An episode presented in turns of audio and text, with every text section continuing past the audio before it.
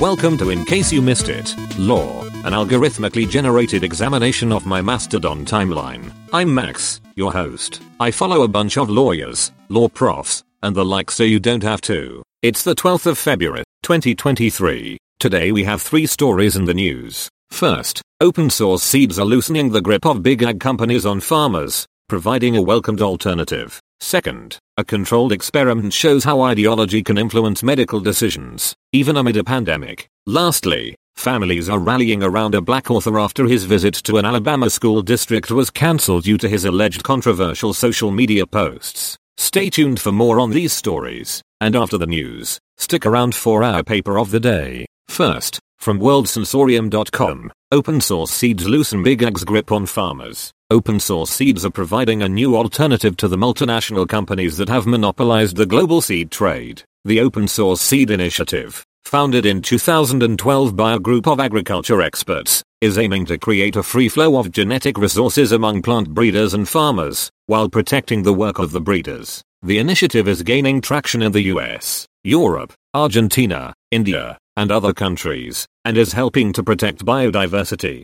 improve food security, and empower small farmers. Next, from ArsTechnica.com, controlled experiments show MDs dismissing evidence due to ideology. This study shows how ideology can heavily influence medical decisions, even when it comes to evaluating treatments for a pandemic like COVID-19. A study involving 600 critical care physicians and 900 non-medical participants found that moderate to liberal physicians had similar opinions on the effectiveness of certain treatments like hydroxychloroquine and ivermectin, but conservative physicians had opinions similar to those of the general public. These results suggest that ideology may be a major factor in determining treatment decisions. Finally, from www.washingtonpost.com, families rally around black author amid cancelled Alabama school events. An Alabama school district has cancelled a visit by acclaimed children's author Derrick Barnes, who had been due to visit in early February for Black History Month. After the school district initially cited contractual issues as the reason, Superintendent D. Fowler told AL.com that a parent had complained about controversial ideas on Barnes's social media accounts. In response, Two families have launched fundraisers to support a charity Barnes had recommended and to fund a book drive to distribute Barnes's books across the city. The school district has not described or personally reviewed the content of the alleged controversial social media posts that the parent complained about.